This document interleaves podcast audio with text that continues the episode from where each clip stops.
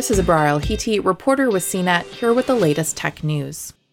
Former President Donald Trump said Wednesday he's filed lawsuits accusing Google, Facebook, Twitter, and their CEOs of First Amendment violations for alleged censorship. The three lawsuits, which specifically name Google CEO Sundar Pichai, Facebook CEO Mark Zuckerberg, and Twitter CEO Jack Dorsey, come after Trump was banned from major social media platforms earlier this year.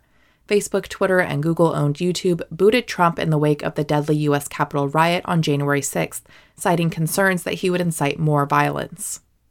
Lawsuits that allege censorship and that argue social media companies violate the First Amendment when they remove posts or ban users have repeatedly been rejected by courts across the country.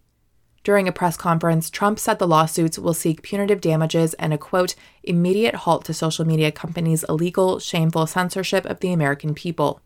He also cited the platform's use of Section 230 of the Communications Decency Act, which provides legal protections to companies over what gets posted to their sites.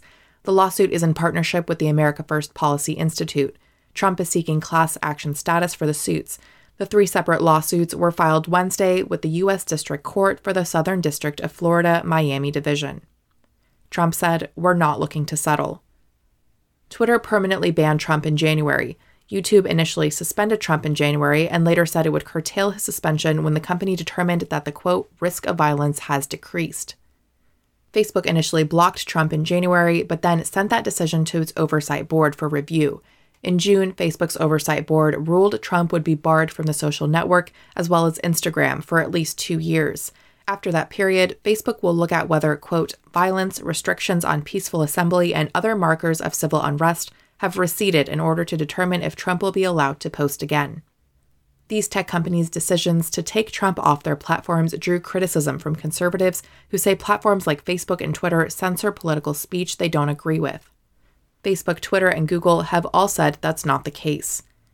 Without access to the big name social networks, Trump supporters have been looking at where else they can gather online, Former Trump senior advisor Jason Miller is reportedly behind a social media app called GETTR that bills itself as a quote, non biased social network for people all over the world.